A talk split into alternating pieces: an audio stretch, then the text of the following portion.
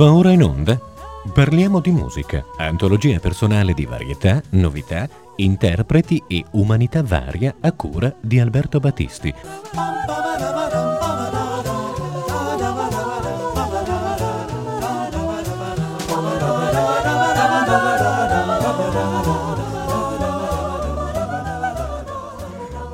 Cari amici, un saluto insieme a Giovanni Mori che ci segue in cabina di regia. La nostra trasmissione mensile questo novembre è dedicata a Daniel Barenboim. Perché? Perché Daniel Barenboim una settimana fa esattamente, eh, oggi è il 22 novembre, quando stiamo andando in onda, e quindi il 15 novembre, eh, ha compiuto 80 anni. È una figura che merita davvero un, dire, un, un caloroso augurio anche perché purtroppo da qualche settimana, esattamente dall'inizio di ottobre, questo gigante dell'interpretazione, pianista, direttore d'orchestra, ha rivelato di essere affetto da una grave malattia neurologica che lo costringerà nei prossimi mesi a ritirarsi dalle sue numerose e importantissime attività musicali. Eh, c'è soltanto da immaginare quale sia il grande trauma di una persona che è abituata a un ritmo di lavoro semplicemente folle. Qualche tempo fa, prima che questa notizia circolasse, anzi molto, tempo, molto prima, avevo per, così, per mia personale curiosità guardato un po' il calendario di Daniel Barenboim eh, e questo calendario allineava, eh, vado così un pochino a caso, magari una recita di Così fan tutte, una sera, il giorno dopo la, l'esecuzione integrale del primo volume del clavicembalo ben temperato, poi un, una leader Abend, magari il giorno ancora dopo una recita di Wozzeck quindi un'alternanza fra podio, accompagnamento pianistico, eh, recital pianistico, ma recital pianistico con dell'ordine appunto del tutto il clavicembalo ben temperato, almeno il primo volume, eh, eh in una sera naturalmente tutto a memoria, eh, e poi un'opera completamente diversa, per esempio appunto da un così fan tutte come può essere un Wozzeck o un Electra, che so io. Ehm, in tutto in una sequ- sequenza di, di giorni attaccati praticamente. E così praticamente anche per tutto l'anno. Eh, una, una mente musicale semplicemente impressionante che eh, si forma a Buenos Aires da genitori russi di origini ebraiche e studia prima con questi genitori che erano entrambi eh, pianisti, ma eh, l- il suo primo eh, maestro rammentato, diciamo così, nelle biografie è Vincenzo Scaramuzza. Poi passa al perfezionamento con Claudia Arrau, poi con Edwin Fischer a Lucerna, ma nel frattempo, oltre a essere appunto un, un fan prodige del pianoforte, il primo concerto viene fatto a sette anni, eh, si avvicina immediatamente anche alla direzione d'orchestra. Le due attività per Barenboim sono state praticamente parallele. Ha studiato con Igor Markevich al Mozarteum di Salisburgo. Nel 1956 è all'Accademia Musicale Chigiana ai corsi di Carlo Zecchi e i compagni di classe sono Zubin Mehta e Claudio Abbado. Il concerto finale del saggio di direzione d'orchestra eh, vede Daniel Barenboim nel 1956 chiudere quella, quel saggio con un'esecuzione del, dell'Egmont di Beethoven. Nel frattempo ha fatto incontri importantissimi, forse il più importante di tutti è stato quello a Salisburgo nel 1954 con Wilhelm Furtwängler che morirà proprio quell'anno. E per Wilhelm Furtwängler eh, Daniel Barenboim coltiva da allora in poi una sorta di venerazione. Ha scritto anche pagine molto importanti sulla figura e sulla psicologia in particolare di Wilhelm Furtwängler ed è abbastanza curioso che un musicista di origini israelite come Daniel Barenboim eh, abbia questa eh, autentica devozione nei confronti di un direttore d'orchestra così discusso per, per, essere rimasto in Germania, per essere diventato in qualche modo uno strumento di propaganda anche mm, involontario certamente del, del Reich di Hitler. Ehm, e per eh, essere stato dopo la, la, seconda guerra mondiale anche so,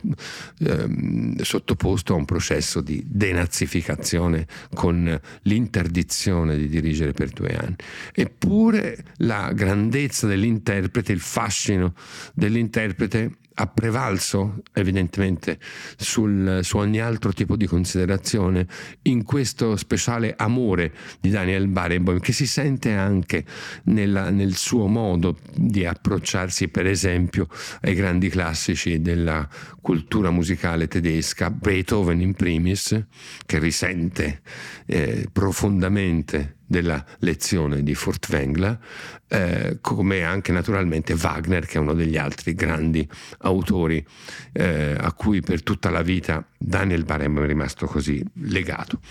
Il primo ascolto che vi propongo per festeggiare gli 80 anni di questo genio assoluto è un, il primo incontro in sala eh, di registrazione con un altro grandissimo direttore, direttore che sta esattamente dalla parte opposta, potremmo dire, di, di, di Furtwängler, cioè Otto Klemperer che abbandona invece la Germania nazista e ne diventa, diventa un alfiere, per così dire, della resistenza tedesca all'estero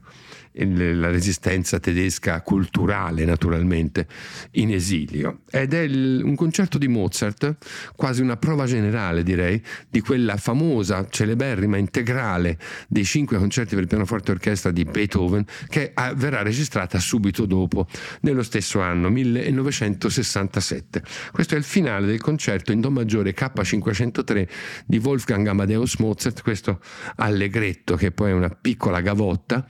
eh, con formidabili trasformazioni che fa, ci fanno ascoltare questo rapporto, per così dire, di studio reciproco fra il giovanissimo pianista e il monumento vivente della direzione d'orchestra Otto Klemperer, probabilmente il più temuto di tutti i direttori d'orchestra del Novecento.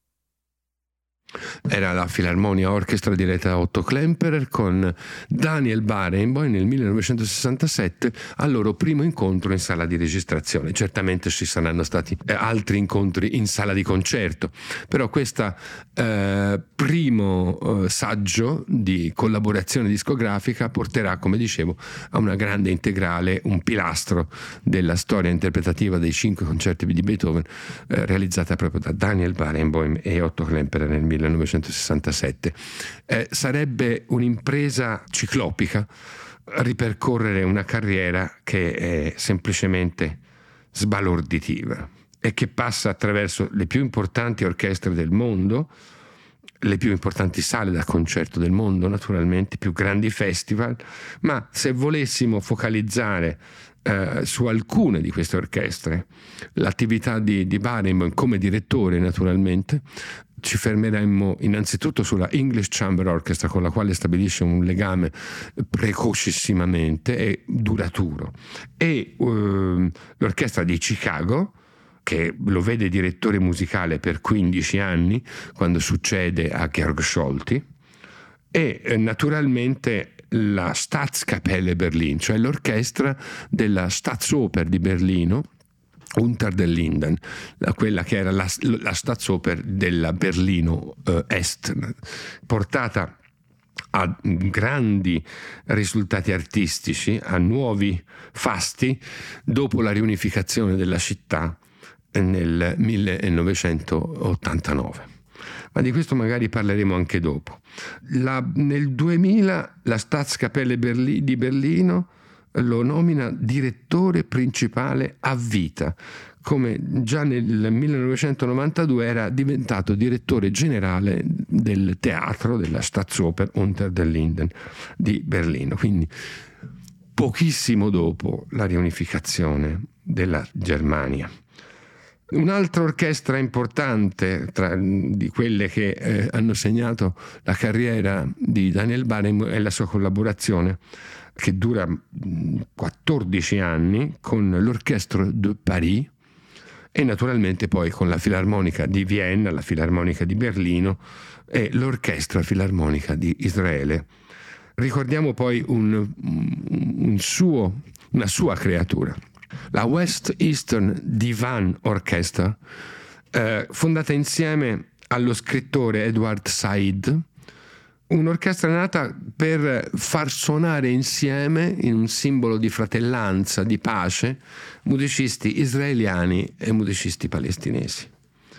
Questa fondazione di un'orchestra in cui la musica supera rivalità, eh, inimicizie, eh, conflitti ormai così terribilmente sedimentati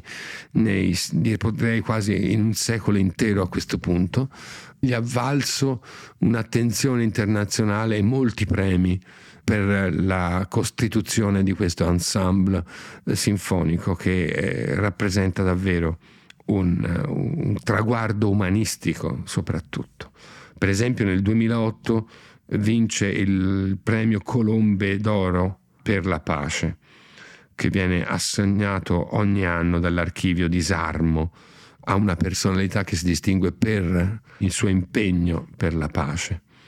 Um, questa orchestra oggi è davvero in qualche modo la casa speciale di Daniel Barenboim, l'ha portata in tutto il mondo. Vedere questi ragazzi palestinesi e israeliani che suonano insieme è certamente una, un simbolo di grandissima potenza eh, riguardo alle vicende invece più crudeli e feroci della storia di questi due popoli. Tra l'altro va notato che Daniel Barenboim, credo un caso unico, più unico che raro, ha entrambe le cittadinanze, è cittadino palestinese e cittadino israeliano. Passiamo a un breve ascolto dell'arte pianistica di Daniel Barenboim, in questo caso proprio è il pianista che ci parla, con una romanza senza parole di Mendelssohn dall'opera 67 è il famoso Frühlingslied, la canzone di primavera che in qualche modo eh, può essere un biglietto d'auguri nei confronti di questo ammirato interprete.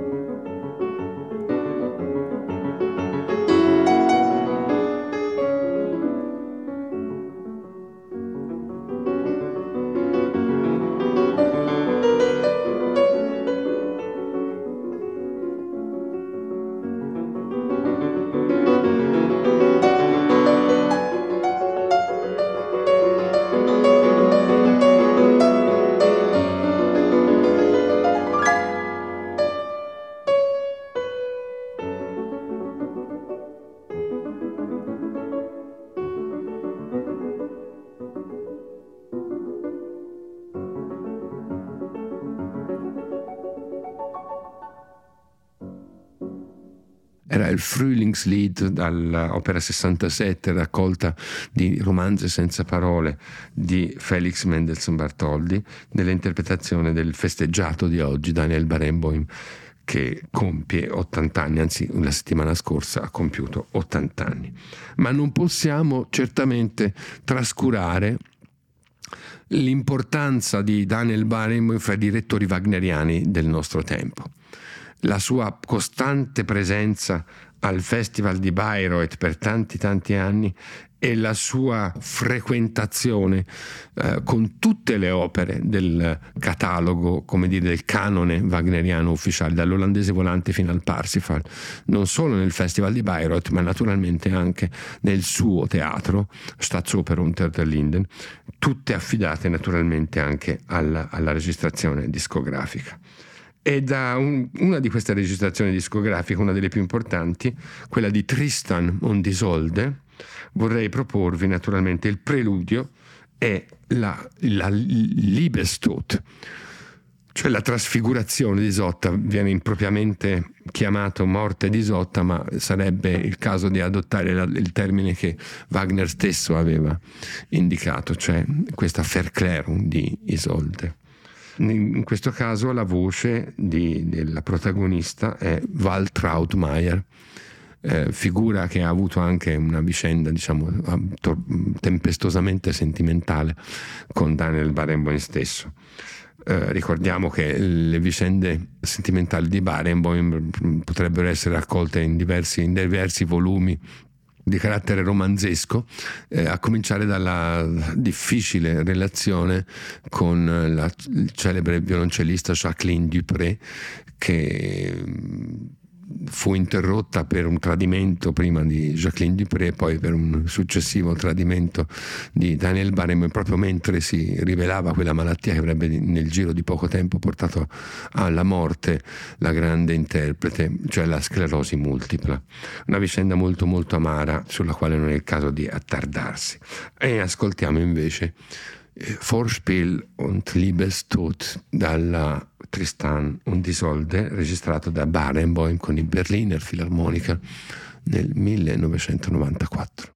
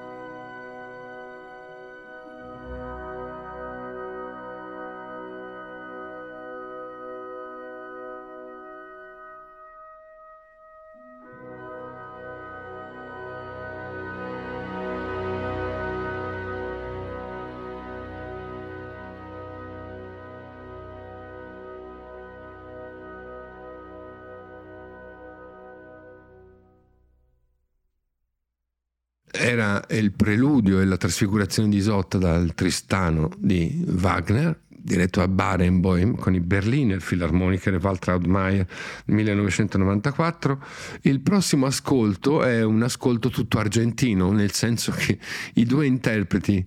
ai due pianoforti della sonata in Re maggiore di Mozart K448 sono Daniel Barenboim di Buenos Aires con Marta Argerich di Buenos Aires. È un concerto leggendario questo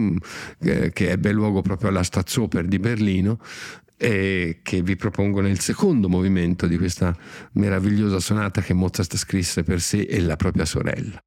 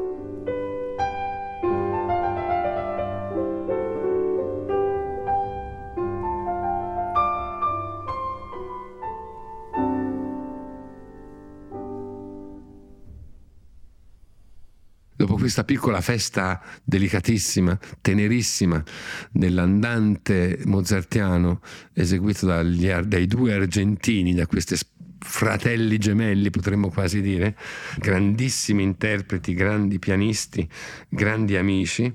Eh, l'ultimo ascolto di questo nostro biglietto d'auguri di questo augurio per gli 80 anni e per superare soprattutto la malattia, la grave malattia che lo ha colpito in tempi recentissimi, che indirizziamo a Daniel Barenboim,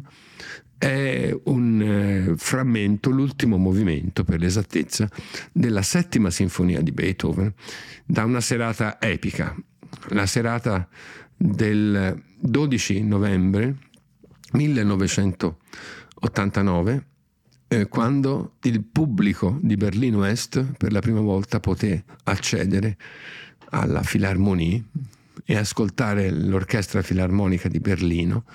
e in quel momento in programma c'era appunto un concerto diretto da Daniel Barenboim in veste di pianista, la prima parte era il primo concerto per pianoforte orchestra di Beethoven, la seconda parte era la settima sinfonia di Beethoven. Credo che per ricordare questo grande umanista del nostro tempo, oltre a questo genio della musica, una mente eh, davvero impressionante per la capacità di raccogliere informazioni musicali, dati musicali, come probabilmente nessun altro,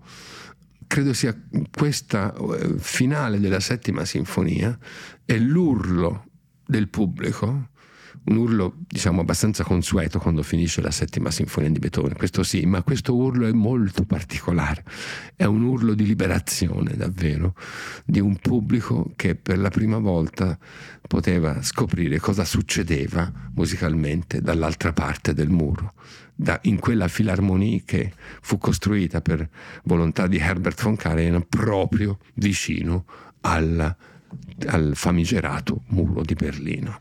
come un baluardo del mondo libero, si potrebbe dire. Ecco, con questa esaltante esecuzione dell'Allegro con brio finale della settima sinfonia di Beethoven, noi di Rete Toscana Classica ehm, rivolgiamo al maestro Daniel Barenboim i migliori auguri, innanzitutto di una pronta guarigione e tanti altri anni di attività artistica così preziosa non soltanto per la musica, ma anche per tutto il suo impegno civile, etico, a favore della fratellanza universale. Un saluto da Alberto Battisti e da Giovanni Mori che ci ha accompagnato con fedeltà incommiabile nella cabina di regia.